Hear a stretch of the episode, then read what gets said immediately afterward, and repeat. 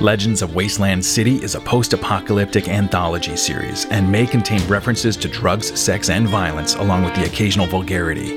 You've been warned.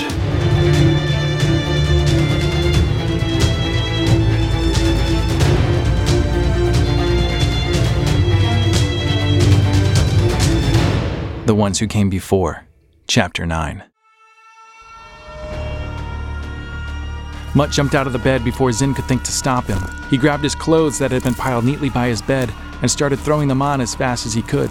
Zin looked away politely as he put his patched camouflage pants on over a pair of olive green boxer shorts. He winced pulling on the shirt and was careful pulling it down past his bandaged wound. Uh, shouldn't you stay here? I I don't think that you're ready to. If they're here, it's because of me, and I'm not gonna miss the fight.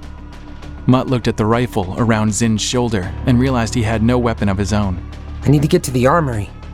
He fit his feet into his boots, not worrying about socks or actually lacing them. Instead, he just pulled the strings tight and tucked them under each boot's tongue. As he stood up, now fully dressed, Zin saw him try to hide the pain from his back. He tied the dog up to a post by his bed. Stay here. Good boy. Mutt spoke to the dog, who looked back at him confused. Hmm, I really don't think this is a good idea. Mutt didn't register what she said. Are you coming? She hesitated for only a second. Uh, yeah, How's your aim? actually, pretty good. Mutt led her past the other beds and out the door flaps of the medical tent. Zin kept up the best she could and verified that her small rusty knife was still in the leg of her boot.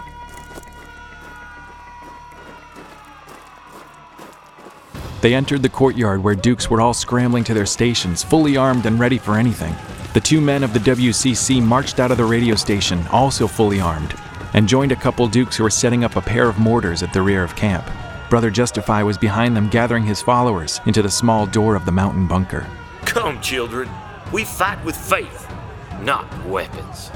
After the last of his followers were in, he pulled himself inside and closed the door. The whole scene looked like chaos to Zin, but Mutt was well aware that everyone knew exactly what to do. That is, except for him. Curse that bullet that had left him laid up while the rest of the camp prepared without him. High above the camp, Valhalla and Morning Raven moved gingerly into positions in their snipers' nests on the cliff face. Mongo and Bacon took to the two 50 caliber machine guns, while most of the enlisted dukes took firing positions behind the outward facing wall and the sandbag bunkers inside the camp. Hotshot barked orders from the middle of the courtyard. Nobody fires until you get the order. Stay sharp. She turned and saw Mutt and Zin walking toward the front walls. You two join the rear line, but stay out of sight. We don't need you pissing anybody off. Copy that. Okay, uh, copy. Hotshot walked off toward War Chief Grimm's tent, and Zin followed Mutt in a half jog to the armory where Bullet and Big Spoon were handing ammo out to the FNGs, the fucking new guys who would run the heavy cans to the positions already held by the Duke's soldiers. Mutt took an AK and a few preloaded magazines, while Zin was handed a box of 22s. You sure you don't want something bigger? I'll stick with old Henry. She grabbed at the strap to the small rifle with one hand where it clung to her chest, and Bullet gave her a proud smile and a slight nod. Mutt led Zin out of the armory into the rear sandbag walls where Blue was already stationed. She had a rifle sighted through a small opening in the sandbag wall and was crouched next to a detonator with a coil of wire leading toward the front of the camp that disappeared under the dirt. What do you see? Mutt asked as he prepared his weapon and checked the magazines. 30 or 40 of them, moving behind the cars, a few back at the freeway. The four cars with red dots on the hoods are planted. The leader looks to be the man holding the white flag on the truck with the machine gun. Blue spoke but never looked away from the sight of her weapon. She spoke calmly, which helped settle Zin down, but only a little. Mutt took a position through another opening in the sandbag wall, with Zin crouching next to him. From here, they only had a line of sight straight through the front gates and down the road, and could see a row of broken cars and a few of the raiders' heads poking out. Mutt could also see where Mongo and Bacon were holding the two 50 cals in the next line in front of them, and Hardass and Jackhammer stationed in either watchtower. He could hear motorcycles and trucks moving outside the camp, and the sound of the engines reflecting off the mountain walls created a constant rumbling that sounded like thunder echoing through.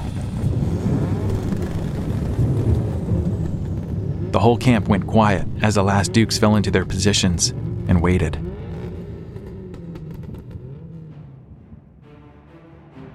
From behind him, he heard the telltale sound of the war chief's tent flap, and Grimm, with Hotshot at his side, marched through camp. Grimm was focused. His uniform fitted perfectly, and the many medals that clung to his chest clinking rhythmically with each step. He took one last drag off a hand rolled cigarette and dropped the smallest butt into the dirt. Zin had noticed that when Grimm smoked, it had a different scent than the tobacco her father had smoked regularly on the cattle ranch.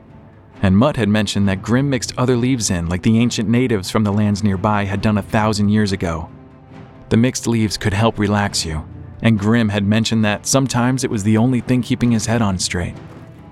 Hotshot, just one step behind and carrying an assault rifle in one hand and a bullhorn in the other, gave reassuring looks to each Duke she passed. She fell off Grimm's path to stop where Mutt Zin and Blue were. You got those charges set, right? Ready to go. Okay, wait for the signal. And keep your heads down. We don't want this thing going sideways. She half jogged away to catch up to the war chief. From his spot, Mutt could just make out War Chief Grimm and Hotshot climbing onto the front wall to a platform built on the side of the main gates, just below the Duke's Nuke sign. Grimm reached the top and looked out, standing tall and ignoring any notion of taking cover. Hotshot crouched next to him and looked like she was trying to get him to get low. But Grimm resisted. Instead, he motioned for the bullhorn, which Hotshot handed up to him, before shifting herself into a firing position to cover the war chief. I was wondering when He said something through the bullhorn that was too muffled for Mutt to hear. wish you would have let us know. Screw this. Mutt knew it was a bad time to be ignoring orders, but he got up anyway and moved to the western side of the rock hollow that the base was built into, leaving Zin and Blue behind. He crept along the cliff wall, pushing forward toward the front gates until he could see Grimm and Hotshot above him. As he moved, he felt a pain in his abdomen as the stitches pulled at his still healing flesh. But at least now he could hear the war chief on the bullhorn. Uh, you can just pick up and get the fuck out of here before we kill every last one of you. Mutt kept moving until he came to the makeshift metal wall that was the first line of defense against whatever was out there. He lifted a small latch and opened a six inch window that let him see outside the camp. From here, he could see bloodback soldiers in their positions behind the rusty vehicles on the road in, and saw Zealot climb forward onto the top of the gunner truck's cab holding a white cloth. The 30 caliber on the back was being manned by one of the bulwarks and was trained right back at Grimm. The rest of the bloodbacks were scattered across the front of the camp, hiding behind the cars and ducked behind sand dunes and rocks. Mutt confirmed the 30 or 40 Blue had counted, but where were the rest? Ah, you must be the jackass in charge of this pathetic rabble. Go ahead, tell me what you want so I can officially tell you to go fuck yourself. Grimm was not known for having great negotiation skills, but he did get to the point. Mutt's mind was racing a mile a minute. If he'd had time to prepare with the rest of the Dukes rather than being stuck in that bed for the last four days, maybe he'd have a better idea of what to do. He was so engrossed in his own thoughts that he didn't notice Zin settle in next to him and aim the 22 through the wall. Zealot raised his arms in an almost passive reply, still holding the white cloth in the tips of his fingers. The driver of the truck Zealot stood on passed a CB microphone up to the bloodback leader through the truck's missing rear window. Its spiral cord pulled tight and barely reached enough so that Zealot could speak into it. You have something of mine. A girl. And I'd like to have her back. Zin trained her small barreled rifle at Zealot, her fingers teasing the trigger. Grimm smiled back at Zealot. Yeah, I don't think so. She's under the protection of the Dukes of the Nuke. Zealot put on as charming a smile as he could muster. Now, let's be reasonable. She means nothing to you. And if you give her over now, we'll just forget about my bulwark that they killed during their daring escape and those fresh graves back by the highway. Those men shot first, but with the 2,000 meter a second projectile that's aimed at your chest right now, I don't think you'll get the same courtesy. Valhalla shifted her weight just enough to get the scope of her rifle to glare back at Zealot, giving away her position. But she wasn't the only sniper today, and these raiders only had one weapon that could accurately reach her, and it was just behind Zealot in her scope. Zealot looked up at the sniper's nest, then down at the two 50 caliber guns tucked behind thick sandbag walls and knew he was outmatched here. He dropped the white cloth and his face went cold for a moment. Then he smiled again. That's a nice hand. But you haven't seen all my cards yet. He turned and motioned to a couple raiders behind him who dragged a man with his head covered in a bag to the front of the gunner's truck. Once there, they tore off the bag, revealing the prisoner to be me, Makeshift, the commander of one of the small contingents out on a gunrunning mission. Fuck! Hotshot yelled from the wall. Several of the Dukes reset themselves in their positions. This just got real. With friendlies in the field of fire, the normal light 'em up technique would be too risky. From behind the gunner truck, four more Dukes were brought out and displayed on my side. We were all bruised up and looking pretty ragged after a couple of days of being bloodback captives. Mutt recognized each of the four. There was Stray and her husband Cockpit, and the teen siblings Trench and Shithook. God damn it. Any chance you might reconsider? I was thinking we might make a trade. We don't have much use for these fellas, except maybe it's dog food. And I have a lot of dogs to feed. Zealot motioned around to all of his bloodback army, who all howled back at him. Wow, impressive. Now don't go doing anything rash. Anything happens to those dukes, and you'll have three bullets in your brain before you can say Motorhead. Mutt's eyes widened. Grimm hated a Mexican standoff. The code word Motorhead meant they were going for an overkill. Each Duke would pick a target and all start firing at once. The prisoners would know to expect a move and get down on the first round of shots. Snipers would hit targets manning the biggest guns, and the rest of the Dukes would carve a path for them to make it back to the camp. All Grimm had to do now was say the fire code. But Zealot didn't take the warning and instead jumped down, off the hood of the truck, behind the row of captives. How about I just shoot one right now? Zealot pulled out a handgun and aimed it at the back of my head. Grimm looked back to get a look at Valhalla up in her sniper's nest, but Valhalla gave him a subtle shake of her head. She didn't have a clean shot. Grimm needed to stall to get Zealot back into the open. Okay, okay. Just give us a minute to bring the girl up. You're right, she doesn't mean anything to us anyway. The war chief was bluffing, and all the dukes who heard him knew it. Once under the protection of the dukes, there was no going back.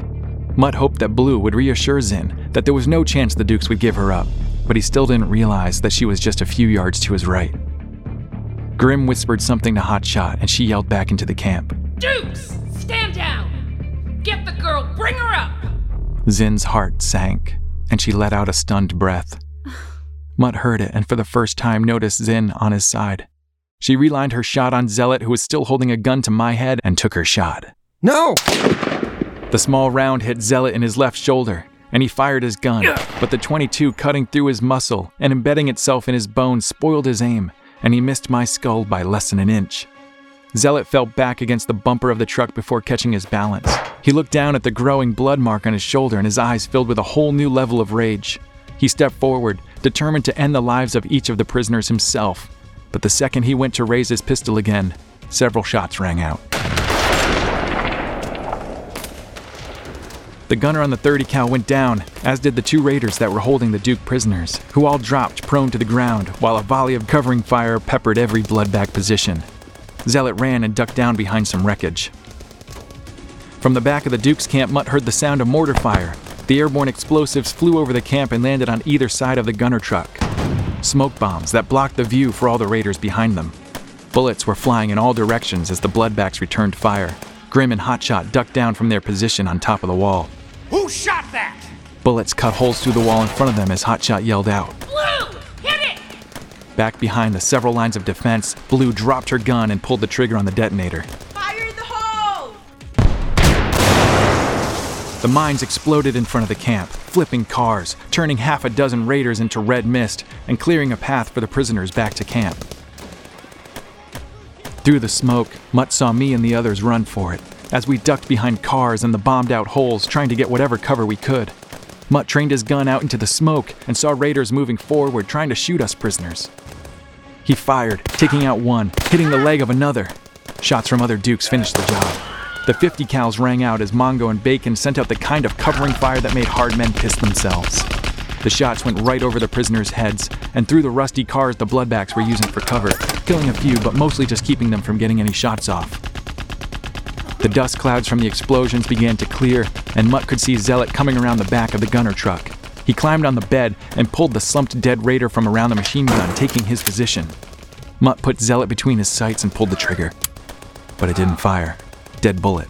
He cranked the bolt of his AK 47 to reload the chamber. Zealot pulled the trigger on the machine gun and swept his fire one time across the escaping prisoners. Two of us went down. He leapt back down off the truck as a hail of gunfire from the guard towers pelted the truck and the 30 caliber gun. The truck's driver tried to back away, but was shot in the volley of bullets and fell with his face pressed on the steering wheel, sounding the truck's horn. It stopped suddenly as his left rear bumper caught on a rusty car body. Grimm and Hotshot stood and fired relentlessly at the truck as Zealot ducked down behind it. From the top of the wall, on either side of camp, Vash signaled over to Grin, and each fired down at the truck with a pair of rocket launchers. The rockets whizzed through the air and impacted below the gunner truck's front bumper. The explosion flipped the truck back, almost crushing Zealot as he scurried away from the fight. A bulwark on a dirt bike pulled out in front of him, and Zealot climbed on. The back wheel tossed up a wall of dirt as the rider pulled the throttle back, and the two fled as fast as the bike would go. The rest of the bloodbacks tried to follow as the Dukes kept firing and taking out the ones they could, but the same smoke that blinded the bloodbacks now covered their retreat.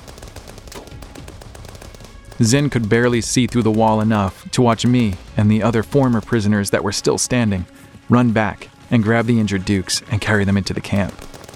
But it was no use. Trench and Shithook were already dead.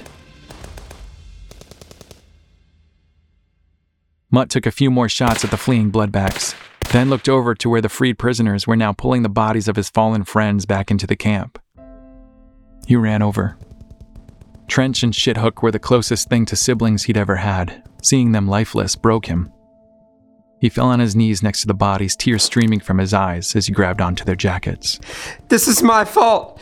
It's all my fault. The blood from his sutured gunshot soaked through his shirt as the entire camp went quiet, except for a few last shots from the towers. Zin watched Mutt grieving, trying to figure out what she should do next. She stood, placed old Henry against the front wall, and walked back toward the radio station.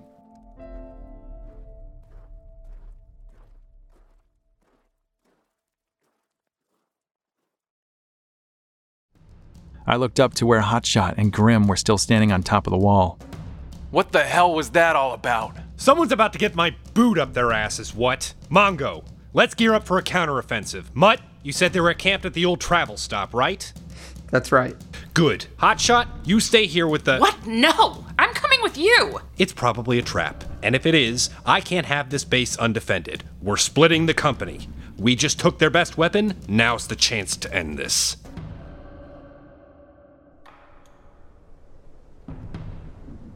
On the east side of the cliffs, Bile and about 30 other bloodbacks were moving into position outside the rear entrance of the Duke's camp, near the firing range where Zin had learned to shoot. Their plan to use the prisoners in exchange for the girl had failed, but they weren't out of plays yet. Sledge popped his head out from the dugout. He was moving erratically, probably high on jet or some other upper from his bag of goodies. It's reinforced steel, locked from the inside. Can you get it open? I've got a mortar down here, but no way to set it off, so don't be sure to blow the door. Someone would have to. Give me your bag. What? No. Give me your bag. Sledge reluctantly took the bag off of his shoulder and handed it up to Bile, who started digging around in it. Bile grabbed a glass bottle full of bright orange pills, throwing the whole thing down to Sledge, who caught it and figured out what Bile was telling him to do. Oh, come on. Let me figure out enough. Take the pills. No, no, no, no, no way, no way. Bile pointed his gun straight at Sledge, who felt his high slipping away. Take the fucking pills. Fuck. God. Ugh. Well, at least give me another jet, too. Bile fished around in the bag, pulling out a chemical inhaler, and threw it down. Don't take too long.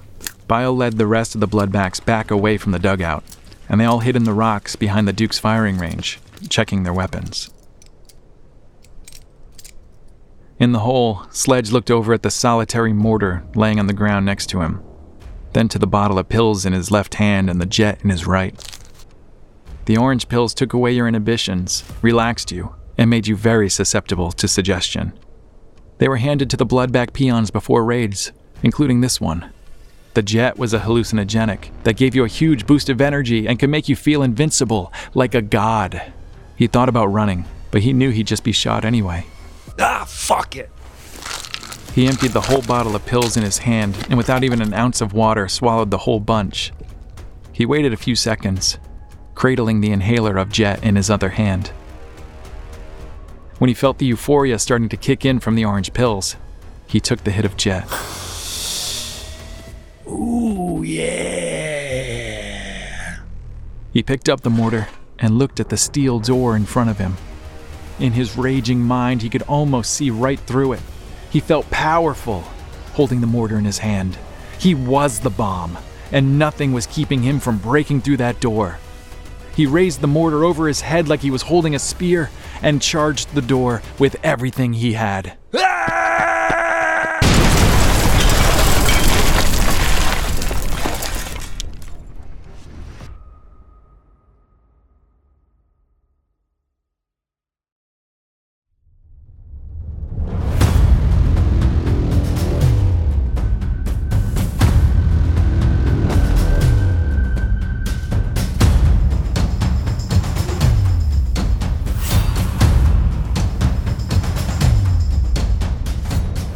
Ones Who Came Before was written by me, Mike Makeshift Darling.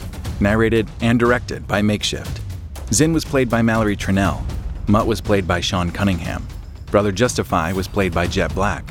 Zealot was played by Jay Preston. Hotshot, Blue, Bullet, and War Chief Grimm all played themselves. Bile was played by Kalen Chase. The Dying Bloodback was played by Shepherd. Sledge was played by Brett McCabe, who also helped with several voiceover recordings. Legends of Wasteland City is a production of The Apocalypse Post. You can help support Legends of Wasteland City and The Apocalypse Post by joining our Patreon at patreon.com slash The Apocalypse Post. Stick around after the break for more info about today's episode.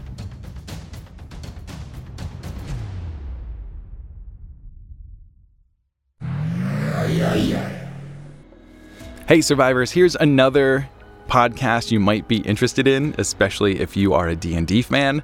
Check out Fire Breathing Kittens, which is an actual play Dungeons and Dragons one-shot podcast with a season-long plot. Because each week's adventure has a standalone microplot, similar to like CSI or Doctor Who, you can feel free to jump in at any point in the season. There's no need to catch up on past episodes or listen to every single release. You can hop in to any tale that sounds fun. That means there's a beginning and an end to each week's story. The episode descriptions list the characters who are playing that week so you can follow along with one person's adventures specifically if there's someone you like. The cast does rotate, each week has a different combination of four of the same group of people, so join them as they solve detective mysteries, attempt comedic banter, explore, and enjoy friendship. You can find Fire Breathing Kittens wherever you find great podcasts. And since this was done as a promo swap, if any of you from Fire Breathing Kittens have found Legends of Wasteland City, thank you so much for coming, and I hope you're having a good time. Hello, survivors! Welcome back to Legends of Wasteland City. Specifically, this story, the ones who came before. Thank you so much for listening. We are so close to the end. This was episode 9 of 10. And here's the thing, guys, to be quite honest, this is where we were going to end. And actually, even before we get to the end of this episode, I, I extended it a bit to kind of set some things up for episode 10 when I started writing a finish. And here's here's what happened. All right? I wanted to leave it on a cliffhanger. That's just a thing you do with stories like this that are going to continue. You kind of add a cliffhanger, but it's a very mm, I don't know. It, it's good and bad, right? Because for one thing you want you want to want more. But for me, I got to admit, I like when stories kind of end before before they go bad if that makes sense. Like, think about how many of your favorite TV shows just went on a little bit too long. Um, oh man, I can name a lot, but mostly it's like sitcoms that should have ended a long time ago. And yeah, think about like the MCU and how it's it keeps going and going and going. And I don't know if it's necessarily getting better. They're just now they're just making films to to make I don't know, just to make money. I mean, it's always to make money. You make films to make money. I wish it was like that with podcasts. I wish it was you make podcasts to make money. But um, this is actually something I noticed as a difference between like American filmmaking or television making, I should say, and British television making. Sometimes in British television making, you do a season and that's it. That's the story. You tell your one story over the course of a season and that's it. And if you start, if you do get a second season, you start a new story. I'm thinking about um, Sherlock, for instance. Uh, it always ends the story, and if there happens to be another one, great. But if you don't get another one, it's okay. You didn't leave things cliffhanging. And we've seen problems with American television. I can name a few shows specifically, um, like Deadwood, uh, Carnivàle. These are two HBO shows that they got canceled before they got to really finish their story. Um, and it happens all the time. So, anyway, uh, I, I'm a big admirer of finishing the story, and I decided that that's what I was going to do for you guys. So, we're going to. This you there will be an ending you know, and and there's I'm leaving it open for a lot more stories, but we're gonna end this one next episode because the cliffhanger, while it was gonna be a lot of fun and lead into a whole new adventure, um, I think I think we'll we'll leave the cliffhangers for later. um, so anyway, we started this episode off with Mutt still in bed. He's been laid up for about eight days and he's been conscious for maybe four of them, give or take. I kind of left that open ended. I wasn't exactly sure how long he's been there. But um, we do know that it's been eight days since him and Zin got back to camp. Um, and, well, I don't think. I don't think he was quite ready to get out of bed, but he did. Uh, and uh, I'm glad he did. I mean, this was kind of Mutt's story, so he has to he has to be a part of it. And uh, I know a few episodes back we kind of we split the story, and so now it's kind of Mutt and Zin's story. Um, except now that we're into episode nine, like this is very much a a Duke story. Like we're we're introducing a lot more characters. Not introducing, I think they've already been introduced, but what we're doing is telling telling the story from a lot more perspectives. Um, just trying to make it more of like an ensemble piece toward the end here, which I, I hope you enjoy because I know for a fact that um, well I've I went from third person uh, as a narrator telling this story about Mutt and Zin uh, and then we kind of dove in. We, we teased the waters a few episodes back with first person because Makeshift is the one telling this story. You know, I imagine like he's at the Dukes camp somewhere telling a bunch of like the, the the younger Dukes or the new recruits like this story about Mutt that probably happened you know years ago, uh, but it gets to the point where he has to tell in the first person because it involves his character. So I I hope that the perspective shift is pretty seamless. Um, but I understand where it can be a little confusing. So, anyway, I took a risk on it. Let me know what you think. Um, so, um, we got the Bloodbacks, and they are putting up a pretty big show of force and in the front of camp, outside the front gates. And I think this is very Mad Max style because we've seen this happen. Oh boy. Well, I guess mostly in the Road Warrior, Mad Max 2 where uh, Humungus and his dogs of war all kind of make a big show of force right outside the compound's walls. Uh, so yeah, I'm kind of like calling back some of that, those visuals of like, you know, this one massive army outside uh, going up against this tribe's defenses. And of course, you know, the power play is a little bit reversed in this case. The Dukes of the Nuke are really well armed, and Zealot and his bloodbacks are uh, less so armed, but they do have the numbers. Although you may have noticed some of the bloodbacks are missing, uh, and that comes up. Uh, we kind of get the hint of that toward the end of this episode, where Sledge is, well, basically he becomes a uh, suicide bomber in a way.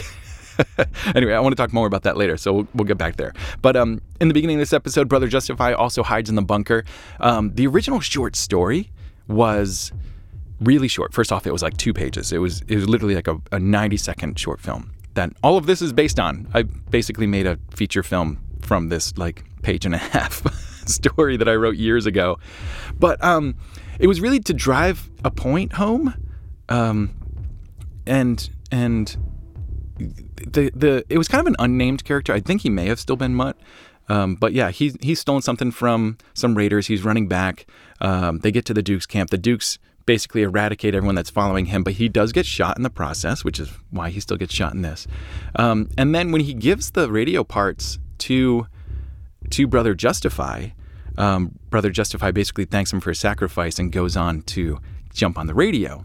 And so, you know, I think I was trying to make a point about like about like you know religion and power dynamics and um, and how like someone's sacrifice to one person is their life and and the sacrifice the other person is making is well not their own they're like sacrificing someone else and so you know when you see power dynamics in the world um, especially when it comes to like big government and and armies and uh, religion.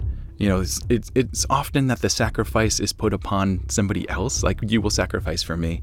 Um, so yeah, I mean, take from that what you will. But um, we've got Brother Justify hiding in the bunker, uh, and he says that you know he fights with with faith, not weapons. And um, I, I, you know, there's there's something there. I mean, war is not for everybody. That's for sure.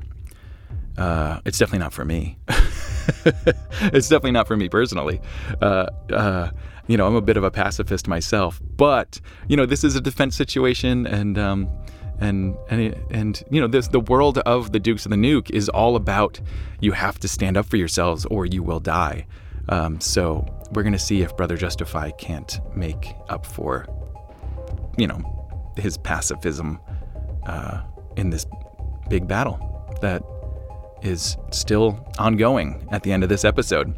Uh, speaking of the big battle, this is the biggest one yet, and my God, um, throwing the sound effects in for this is insane because you know I need a lot of action happening in every direction, um, but I also need to put in all the weapons that we're kind of referencing. So those are a little bit louder while there's a bunch of stuff happening in the background. It's layers upon layers upon layers of sound effects that go into this, uh, and I hope it sounds good. I hope I hope you guys had fun, like kind of diving into the middle of this battle and feeling like you're a part of it, because, um, whew, that was that was a lot. Oh boy, I mean, I've been working on this thing for like a week and a half uh, in in all of my free time, and for days straight, and um, I, I think it's worth it. Like when when I listen back, uh, I'm so happy. It just makes me so happy.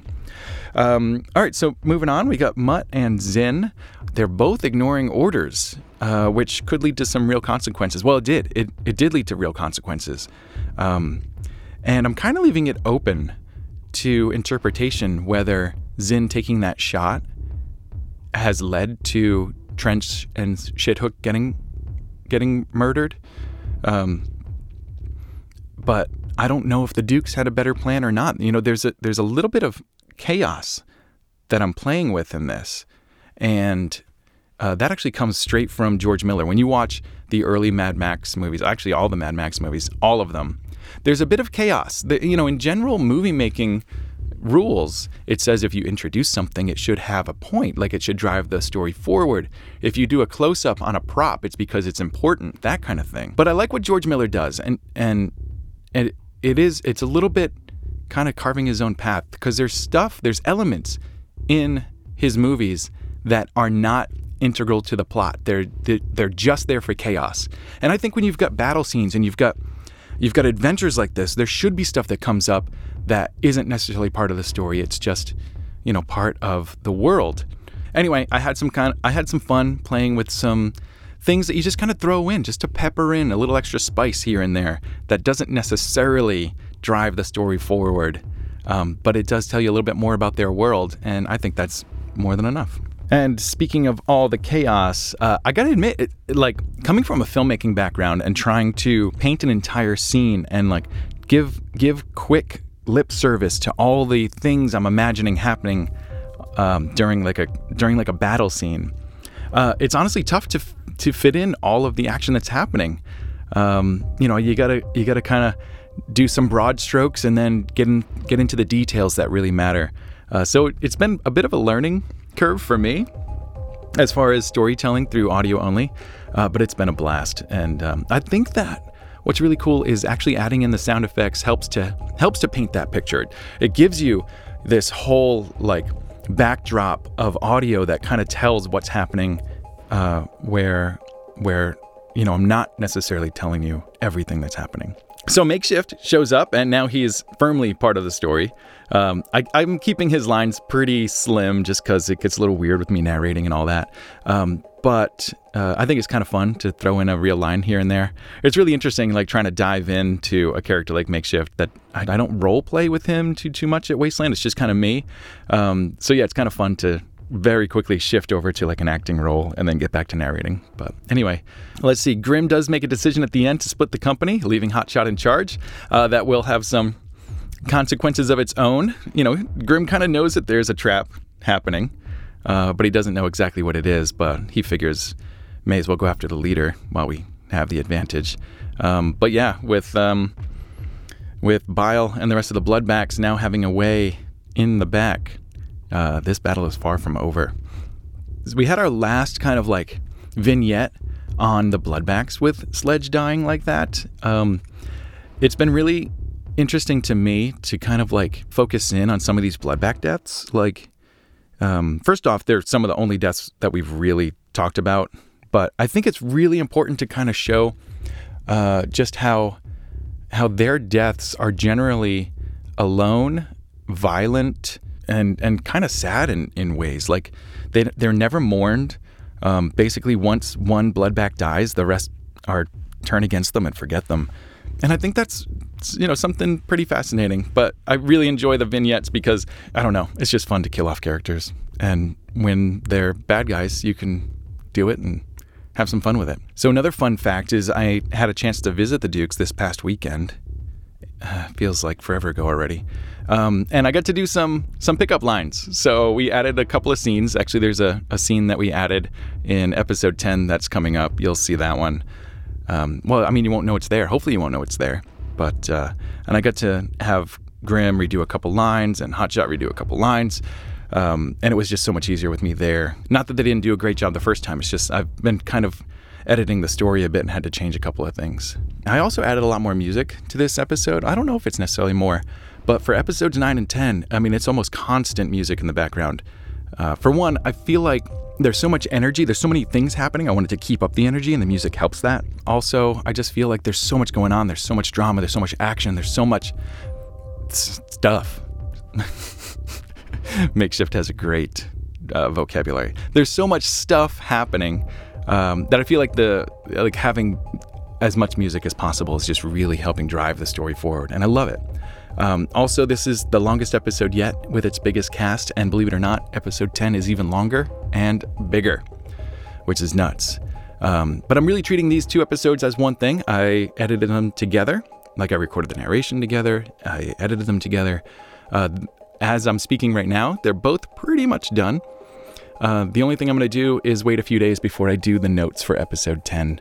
Uh, that's this part where I'm actually just talking to you guys, uh, just so that I don't miss anything, because uh, I already feel like I'm missing things. I gotta say, you know, listening to this episode and episode 10, I am so proud of where this story went, and and I'm so proud of all the all the uh, voiceover actors' work, like you know, we had about half of them that were Wastelanders that are playing their own characters, or we got a couple of Wastelanders that are playing a different character, which is fine too. Um, but everyone did such a good job, and it and it's cutting together so well. I'm super proud. And then, of course, the the people that stepped up and played characters that aren't theirs, absolutely amazing. Um, I get to hang out with uh, Jay Preston while I was in LA. He plays Zealot, and I think out of everybody, he's probably the most. I don't want to say most professional, but I think you know out of everybody, he is, of course, like the voiceover actor on the cast. And um, first off, I love everything he brought to Zealot the whole way through. Just really good work. And, you know, he really sets the standard for what I'm trying to go for on this channel. But I got to also admit, uh, everyone else really did their part to make sure that, you know, they were up to his level as well. So I'm, I'm super excited about that. Uh, I hope you guys are enjoying it too. Um, let's see. I got a couple of clerical things to do. First off, right now, right now, happening right now, there is a Kickstarter going on for the Wasteland Weekend 2022 event map. This is the one where I fly my drone, I take 100 pictures, I stitch them all together, and then I mark it like a map with road signs and where all the tribes are parked and all that kind of stuff. And that's on Kickstarter right now. I'm going to put a link top of the show notes so you can't miss it because this is only going on for a couple more weeks.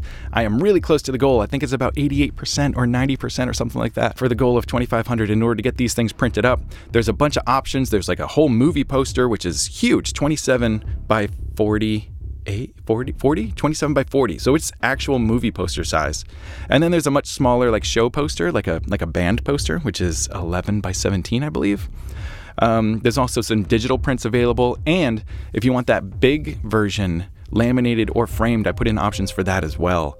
Um, so there's a lot of ways to get your hands on one of these maps. Plus, uh, pretty much all of the tiers have a digital option. So the digital map, which is absolutely ginormous. I mean, if you printed this thing up in photo quality, 300 dots per inch, it would be over 10 feet tall. It's freaking huge.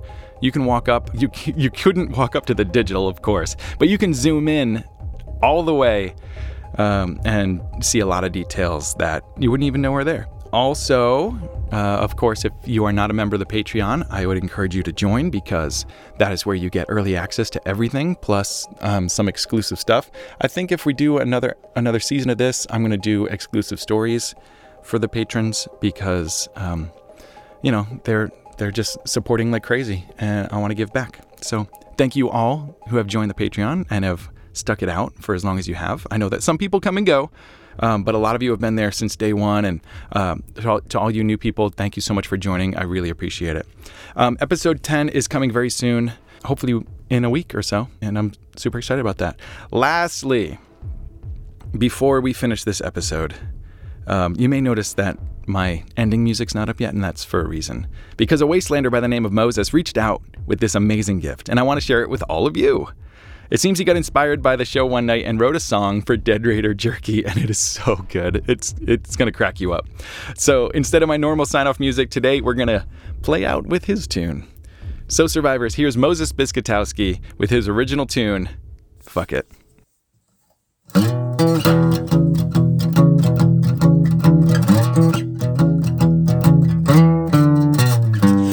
Raiders coming to your camp and steal all your shit. You and your friends are getting real sick of it, but they're heavily armed, you don't know what to do. I tell you, the Dukes of the Nuke have got something for you. The Raiders might be quick, but the Dukes are faster. Fuck it. Let's eat the bastards. They're picking off the Raiders now one by one, drying out their corpses in the midday sun.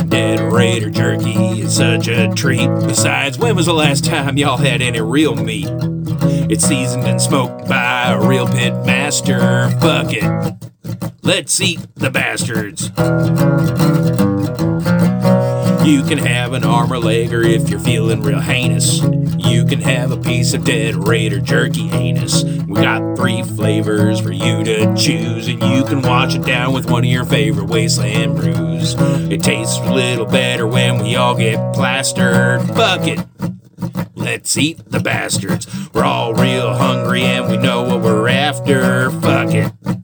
Let's eat the bastards. Makeshift's everyone's favorite podcaster. Fuck it. Let's eat the bastards.